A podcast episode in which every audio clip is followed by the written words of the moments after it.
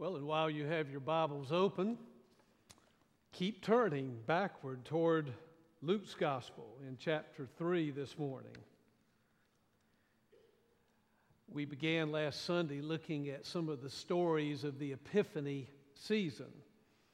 And so, one of the great stories of Epiphany is the coming of the wise men, the Magi, to worship the Christ child. The word Epiphany means manifestation or appearance. So, what are those ways that God is showing himself through the life and ministry of Jesus? So, the nations of the world come and worship the Christ child as symbolized by the Magi. And then another story of the Epiphany season is Jesus' first miracle that he does in John chapter 2, turning the water into wine at the wedding feast at Cana. We'll look at that next Sunday. But today we're going to look at this second story of the Epiphany season, and it's called the baptism of Jesus. And in fact, today uh, is known also as the baptism of the Lord Sunday. So let's read the uh, text as, um, as the writer of Luke gives it to us, beginning with verse 15.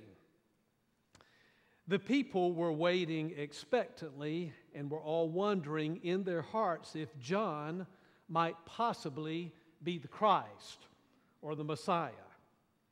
John answered them all I baptize you with water, but one more powerful than I will come, the thongs of whose sandals I am not worthy to untie. He will baptize you with the Holy Spirit and with fire. His winnowing fork is in his hand to clear his threshing floor and to gather the wheat into his barn. But he will burn up the chaff with unquenchable fire. And with many other words, John exhorted the people and preached the good news to them. Now, in the next couple of verses, we read about this conflict that uh, John has with Herod, and Herod throws him into prison. So, down in verse 21, when all the people were being baptized, now Luke's gospel doesn't explicitly tell us that John, unlike Mark and Matthew, that John baptized Jesus. It may well have been, according to Luke, that he's in prison by this point. When all the people were being baptized, Jesus was baptized too. And as he was praying, heaven was opened, and the Holy Spirit descended on him in bodily form like a dove.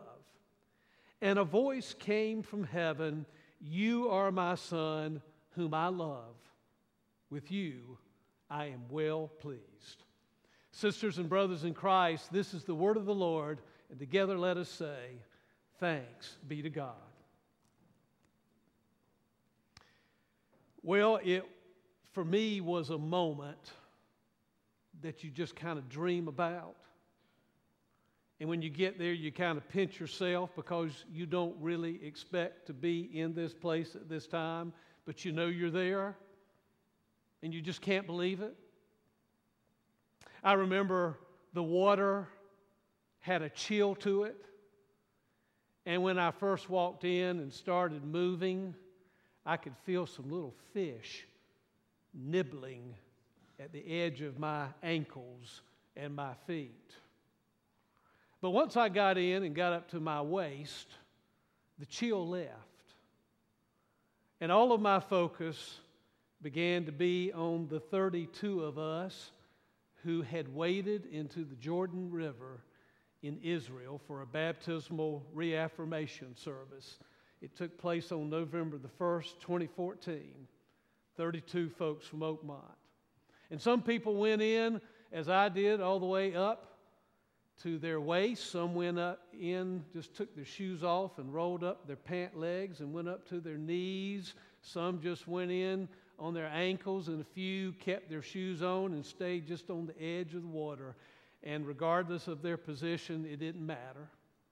We were there at the Jordan River where Jesus had been baptized.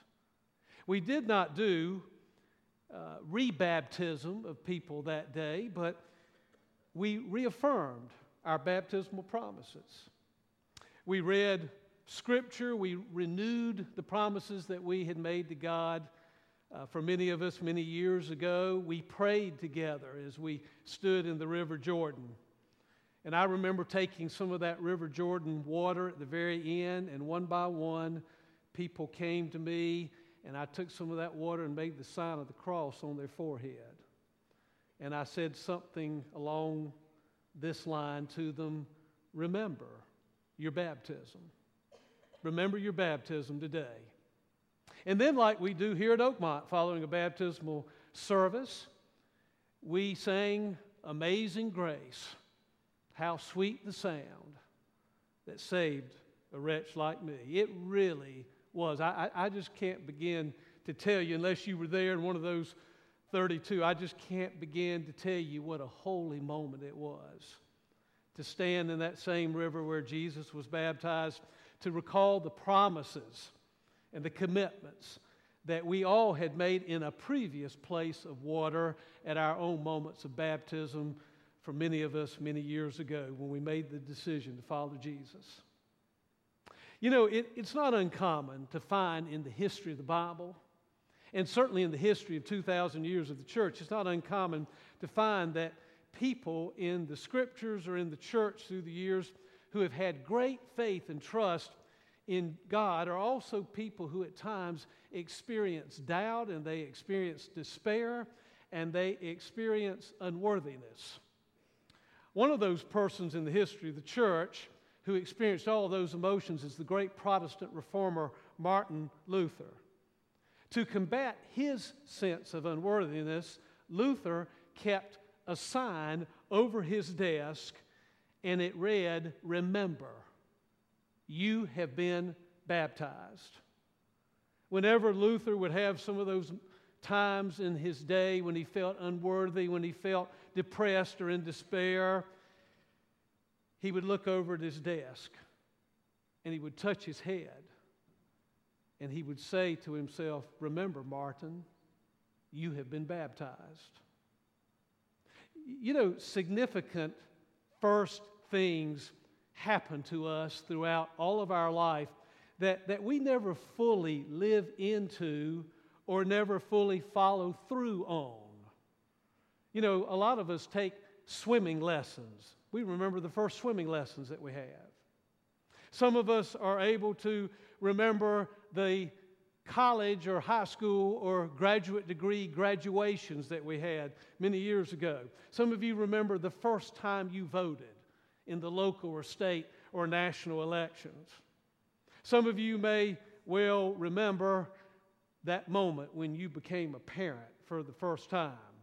Or you remember your wedding vows that took place. You remember that wedding. Maybe you remember the first full time job that you ever had. But you know, the real question is not, hey, I remember these first events, but the real question is, what did you learn from it, and are you living into it right now?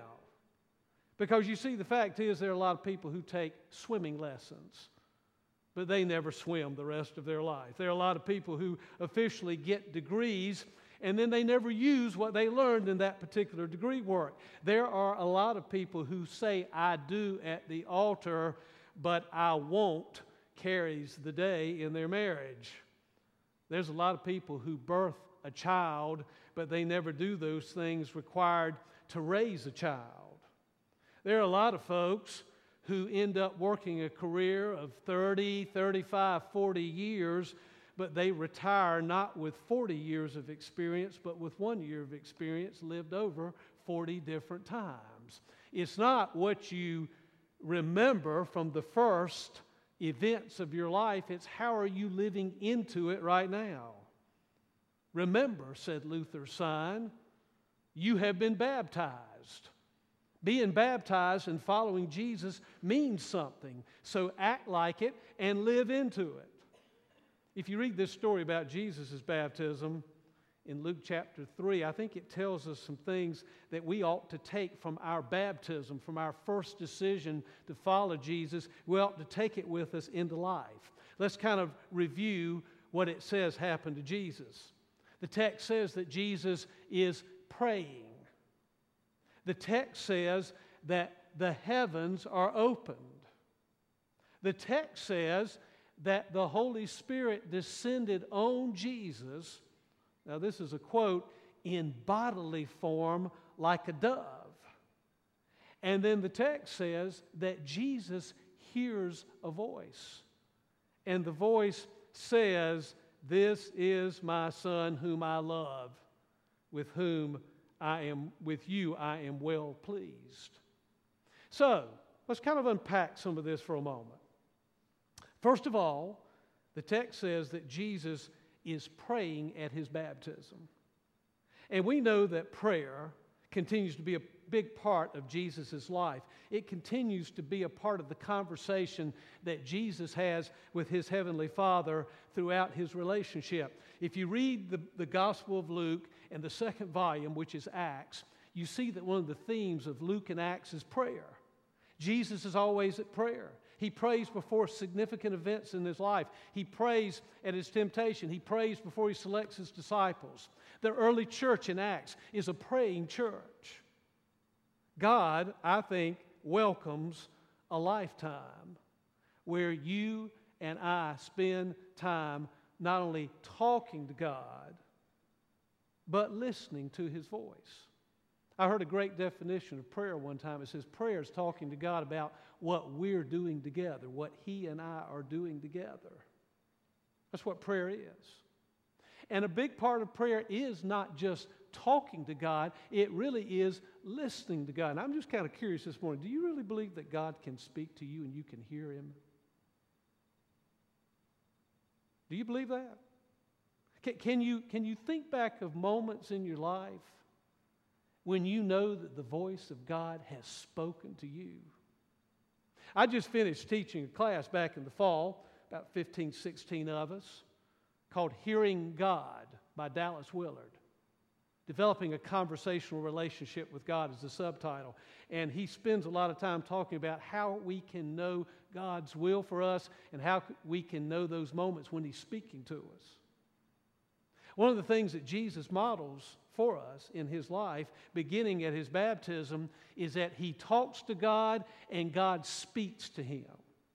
So, part of living into our baptism and not just taking swimming lessons and never swimming again, not just taking marriage vows and then not following through on them, not just birthing a child, but never raising that child, part of living into your baptism means that you take seriously talking to God about what you and He are doing together and listening to them. Is that happening in your life? Are you living into your baptism in that way? The second thing the text tells us is that Jesus is praying and the heavens open. The heavens open. Now, I need to tell you a little something about where heaven is, biblically speaking. First of all, heaven is God's space. And the Hebrew people believed that the heavens were located in the air and in the atmosphere around us. That's where heaven is. Heaven is not a million light years away on the other side of the universe. That's why Jesus could say in his coming that the kingdom of heaven is at hand. It's right here among you. I have come to initiate it and to show you that it's right here among you. And you've never realized that before. There's some things that haven't changed over 2,000 years. There are a lot of us that don't realize that the heavens, the spiritual world, is real, it's alive, and it's right around us the veil is thin between the heavens and the earth. And Jesus had that type of spiritual insight. His radar was up and running in such a way that when the text says the heavens opened, that was a reality for Jesus. He, he saw the glimpse into the heavens that you and I often miss. So when you live into your baptism, when you live into authentically following Jesus, you're in that prayerful mode. You're talking to God, you're listening to God, and suddenly God starts to sensitize your radar system such that you start seeing those places in the world where God is at work. You start seeing people that you didn't ever realize before that God uses in His work. The heavens open up, and you see things you never saw before spiritually. It's an amazing thing when you live into your baptism, when you make prayer. And by the way, prayer doesn't have to be when you close your eyes and get on your knees, although there's nothing wrong with that. I do more praying in the car than probably any other location. Occasionally, I do watch where I'm going too, and I hope you will. But I do a lot of prayer in the car. Sometimes when I walk, I pray. When I exercise, you, you, can, you can pray anywhere you are and open yourself up to the presence of God. And, and when you do that, the heavens will open and you'll start to see things spiritually you've never seen before. Now, the text next says Jesus is praying, the heavens open, and the Holy Spirit descended on him in bodily form like a dove. I think that was Luke's way of saying it, it, just wasn't something that the people imagined. They saw some physicality, some material happening that indicated to them that Jesus was being filled with the Holy Spirit. See, Jesus was fully God, but he was fully a man, and he needed to empty himself out and to allow the Holy Spirit to fill him, to equip him to become the spiritual source for everything that Jesus did. And when you live into your baptism, you start learning how to empty yourself out. You know, you take a bottle, a container, a soft drink can and pour half of it out and you try to put something else in and you only get half in if you only pour it half out. If you want all of God's Holy Spirit, you have to drain yourself out and, la- and allow the fullness of God's Spirit to come to you. You know, Paul writes in Ephesians 5:18, "Be filled. Be filled with the Spirit." He's not talking about a partial filling. You need to drain yourself out totally so that God can fully fill you with that Spirit. And when you do that, you have the same access to that power source that Jesus had, that enabled him to live a life fully devoted to God, that enabled him to overcome the challenges and, and to live into the opportunities, that enabled him to suffer, that enabled him to go to the cross and to die for you and for me. Jesus didn't do it on his own power, he did it based on the filling of the Holy Spirit. So if you want to live a fully devoted life to God, and I just ask you that question this morning are you? Are you living that fully devoted life to God? If you want to, you can't do it by yourself. You can only do it as you drain yourself out, open yourself up to the Spirit. Have you got some challenge or problem in your life that you're facing? You're not going to be able to face it unless you have the power of the Holy Spirit. Is there some type of suffering that you're going through physically, emotionally, mentally, spiritually, relationally? Some difficulties you're facing? You're not going to be able to face them anymore and overcome them anymore than Jesus did unless you've got the Spirit.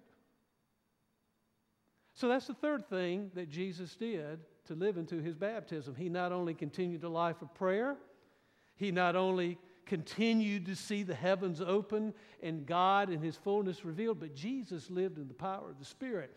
And you can't live into your baptism unless you do that either.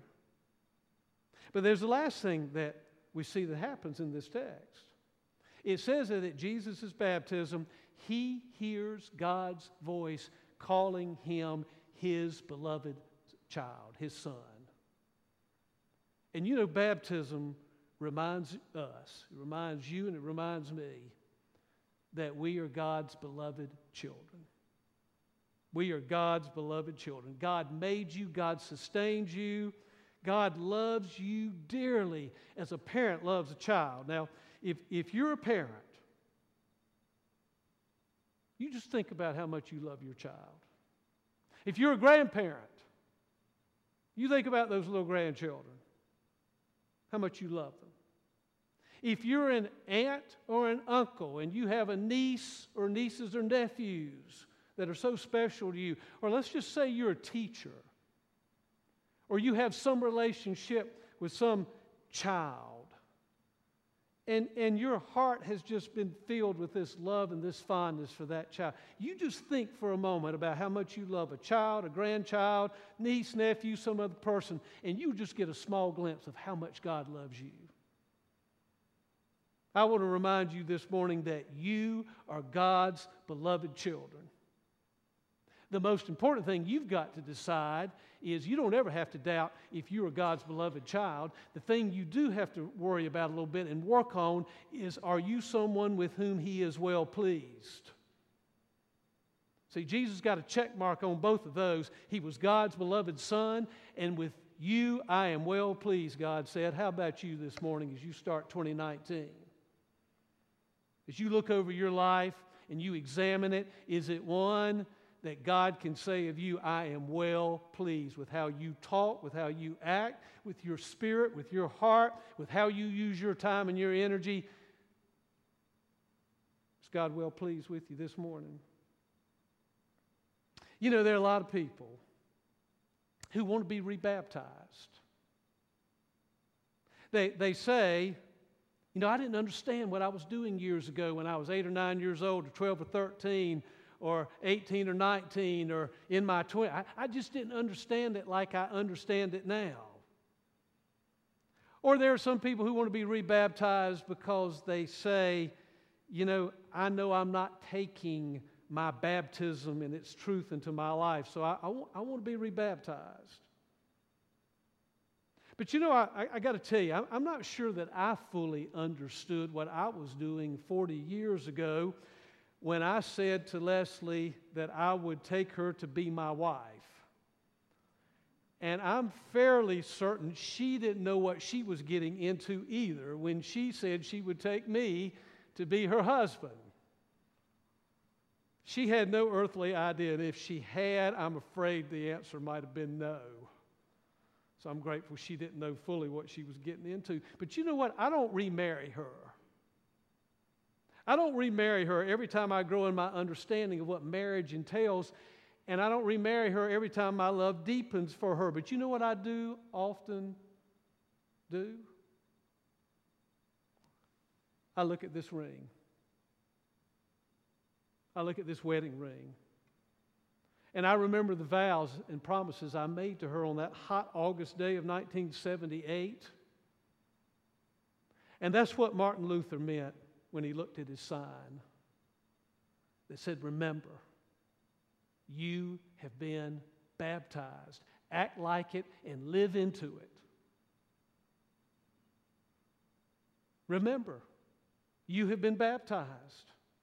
You know, just as this ring, I look at it and it reminds me that I made vows and promises of love and faithfulness and commitment to my wife, and she made the same vows to me. So when I think of my baptism, I am reminded of the promises and the vows and the commitment that I made to Jesus, even if I didn't understand fully what I was doing in the moment. I still remember it. Remember, you have been baptized. If you're a follower after Jesus, but you're not feeling that closeness to Him today, you can change things up if you want to. You can say to God, God, I am remembering the promises and the commitments and the vows that I made to you, and I remember the promises you make to me. I remember my baptism today. You know, years ago, this has probably been 25 years ago, and I, have told this story before, but it's, it's such, to me such a precious story. We had a little girl in our church 25 years ago. And on Wednesday nights, during the Wednesday night supper, I'd be getting my fork and my knife and my napkin and my cup and had my plate in my hand to go to the table to eat. I feel this tug on the back of my coat or the back of my shirt. And it was Carla turn around and say, Hey, Carla, she's six or seven years old. I'd say, Hey, Carla, how you doing? She'd say, Pastor Greg, I want to be baptized. I'll never forget that. I want to be baptized. I'd say, Well, Carl, I think that's wonderful that you want to be baptized.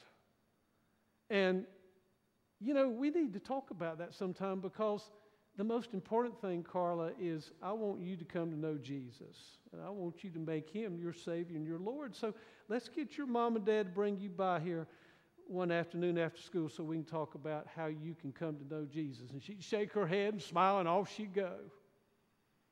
Next Wednesday night, I'd be in the line doing the same thing. I'd feel the same tug on the back. I'd turn around. It was Carla. Pastor Greg, I wanted to be baptized. We'd have the exact same conversation. I'd kind of bend down on my knees. Carla, I think that's wonderful. I want you to be baptized too. But I think you need to think about accepting Jesus and following Jesus. And we need to, let, you know, get you into the office. Let's you and I talk about that a little bit. I bet you that happened over about a two or three months period of time, seven or eight, nine, ten times. I get that tug on the back of that shirt. Well, you know, Carla's family moved before we could have that conversation. And you know, one of the things that I would, would have wanted to help her understand, and a lot of children, because they're so, so much of their concrete thinkers, they might not know, is that there is a difference between being baptized and church membership and following Jesus. And while I think baptism is so important, if I have to make a choice, I'd rather you follow Jesus than be baptized. But baptism is like that ring. You look at it, and it says, I have a special love for Jesus and he has a special love for me, just like your wedding ring may say that to you. You know, Carla is, my guess is now in her early or mid 30s. And I hope and pray that she has made that decision to follow Jesus. And I hope and pray that she was baptized. And I hope and pray that she has lived into her baptism. I hope and pray that prayer is a part of her life. I hope and pray that the heavens have opened for her and she sees places where God is at work. I hope that God, because she has allowed it and asked for it, has filled her with His Holy Spirit. And I hope she knows that she is God's beloved child. That's my prayer for Car- Carla. And that's my prayer for you this morning, too.